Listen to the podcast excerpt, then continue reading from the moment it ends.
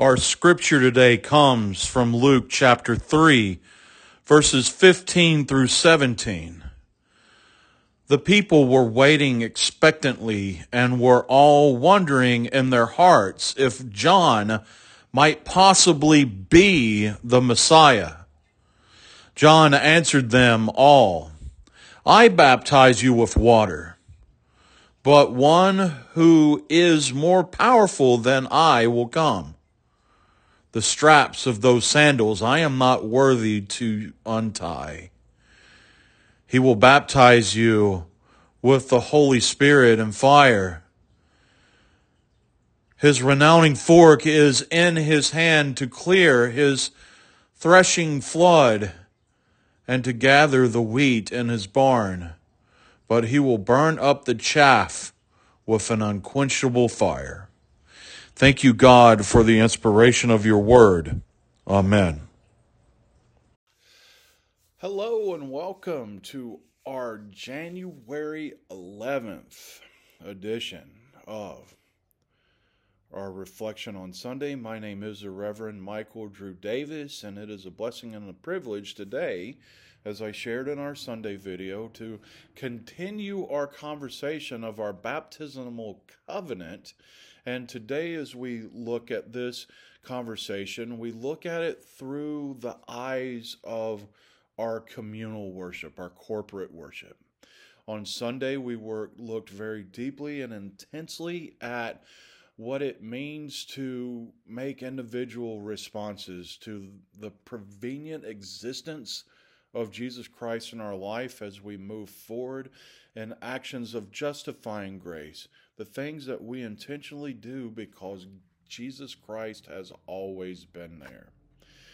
As we finished last week with our last question, the fourth question, which is the personal question do we confess Jesus Christ as our Lord and Savior?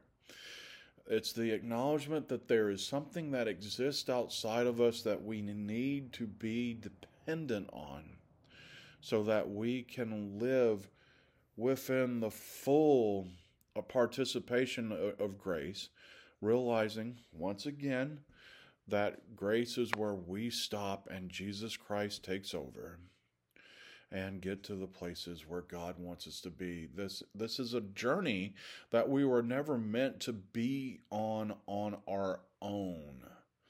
And as I move into this section, I think about a, a meme that I saw on Facebook, and it's the classic question. Uh, it's a classic statement that everybody says. It's sort of the band aid on the wound sometimes that God never gives us more than we can handle. Now, there's two responses to that. I'll give you the joking one first. If God doesn't know, if God doesn't give us more than we can handle, then why does God think that I'm Arnold Schwarzenegger? Or uh, Chuck Norris. In, insert action hero here. Let's let's do the greatest in the classic. Why does God think I'm John Wayne?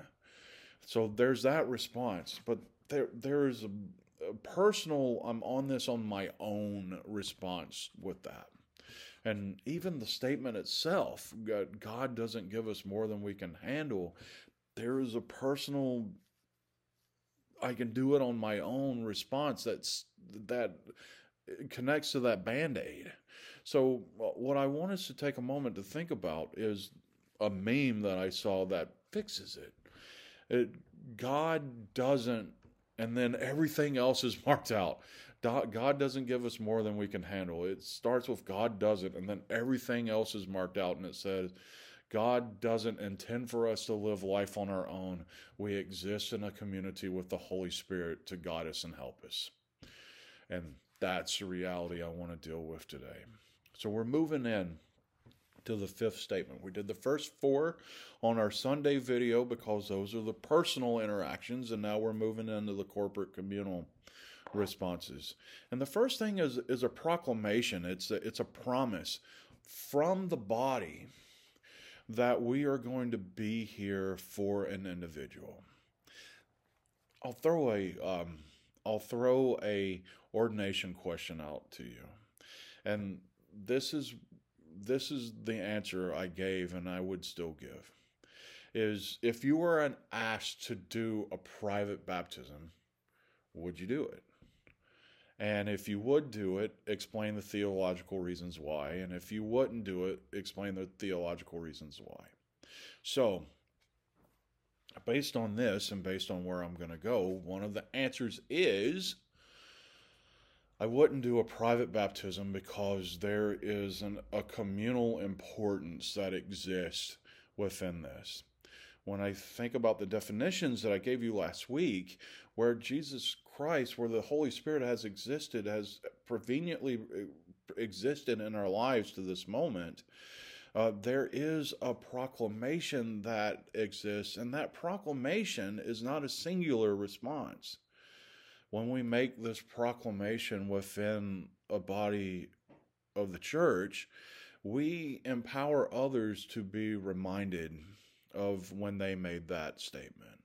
We empowered others to be reminded of the challenges that that still exist in their lives but they get to relive this moment where they made this first acknowledgement that you know life is hard but God is here.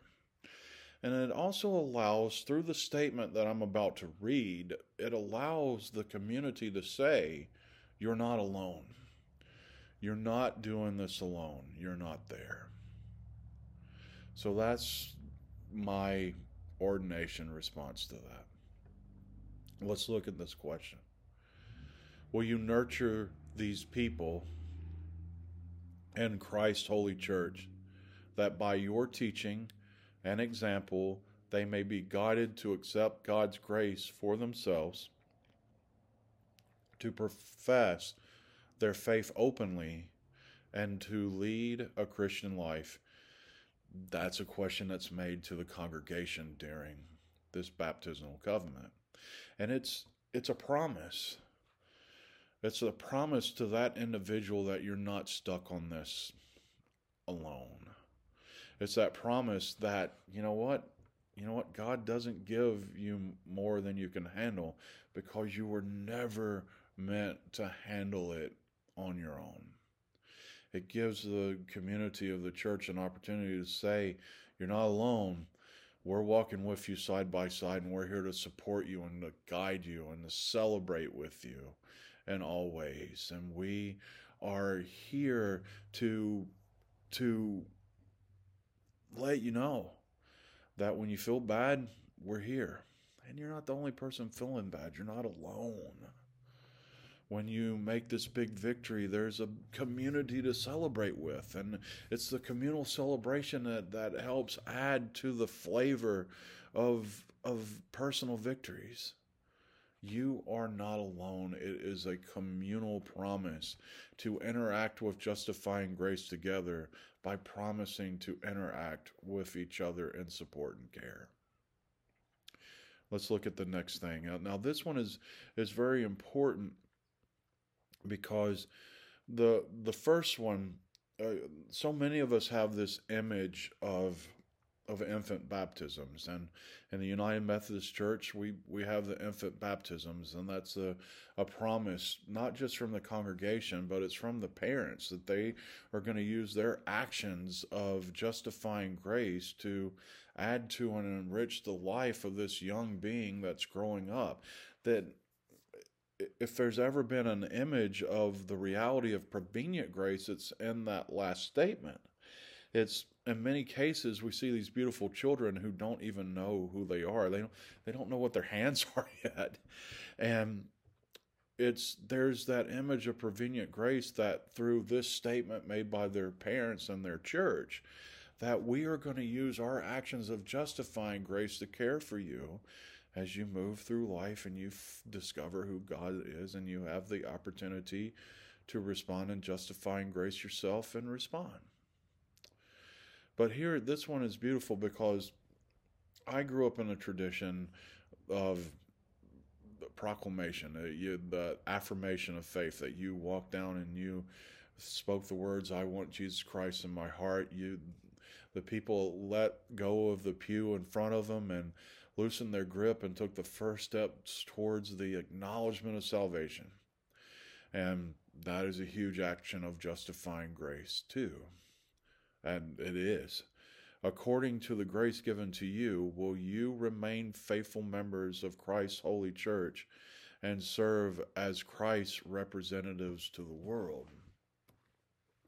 Now, that's both a personal interaction and a communal interaction because there that this goes back to the the previous previous question. Do you confess confess Jesus Christ as your savior and put your whole trust in his grace and promise to serve him as your lord? And now you're promising to do it with this with this community of support. You're not alone you're not alone in your journey with Jesus Christ. You are not alone. And through this next statement, according to the grace given to you, will you remain faithful members of Christ's holy church and serve as Christ's representative to the world?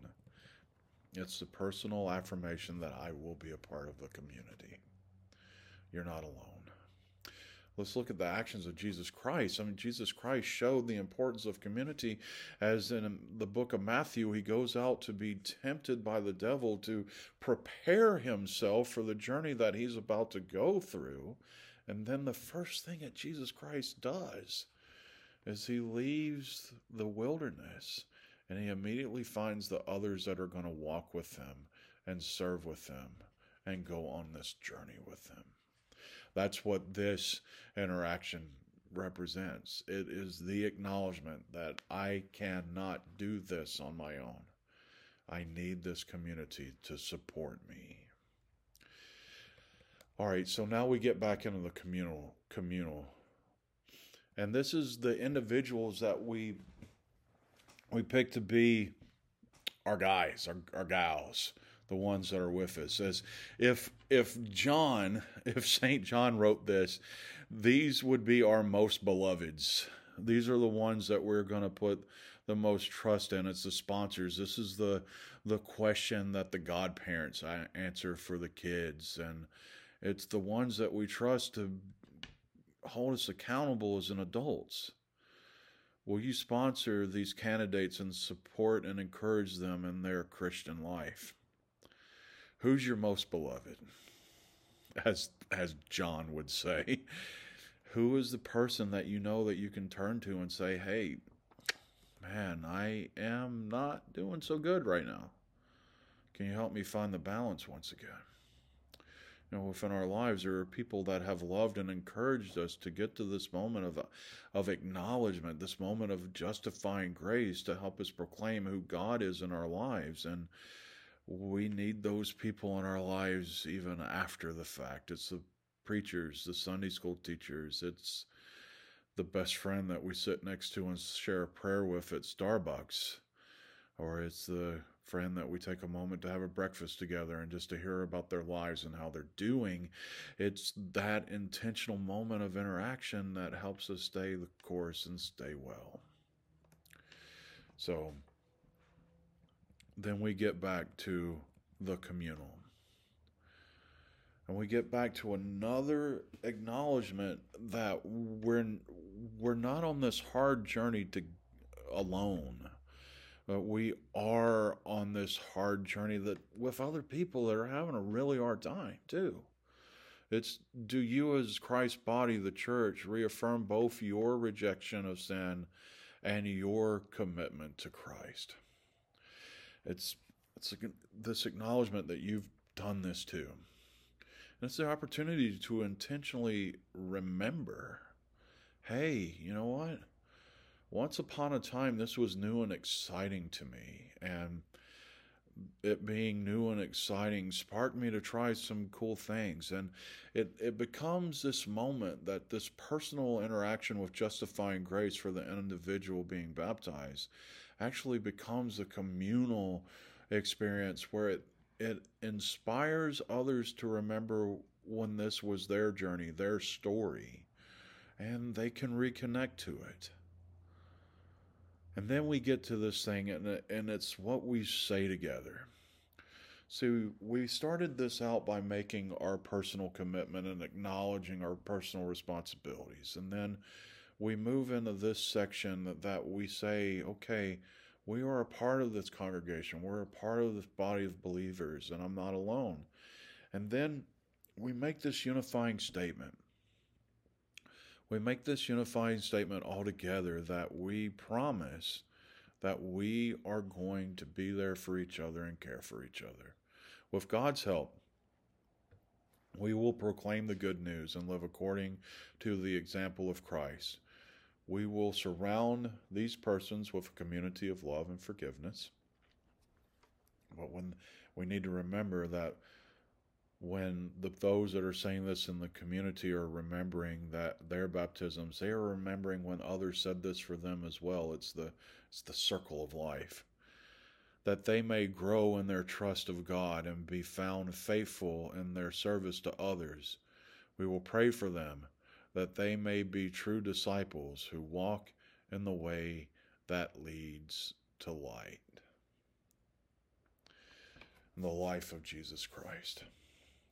So, as we look at this communal, communal statement, where that we looked on Sunday on the individual, and Sunday is the individual. God's real to me. God exists to me. And as we add this conversation that we've gone through today, God is real in me. God exists in me, and I am not alone. Because where at times we feel that God doesn't give an individual more than they can handle, we also realize that God never intended for us to be on this journey alone, and we are surrounded by a support that is always there, always caring, and always supporting. Hold on to that reality today. Thank you for joining with me in this conversation. May the peace of the Lord Jesus Christ be with you. God's love within our personal dedication, God is love within our community of faith. And God is love today, tomorrow, and always. Amen. We'd like to have the opportunity to get to know you.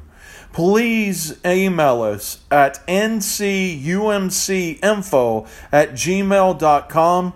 And if you've been enjoying our services online, please email us. Please say hello. Again, that's ncumcinfo at gmail.com. And also, if you'd like to give to our church, please go to northcoastumc.org and click on the Give button. Again, that's northcoastumc.org and click on the Give button. Thank you for joining us.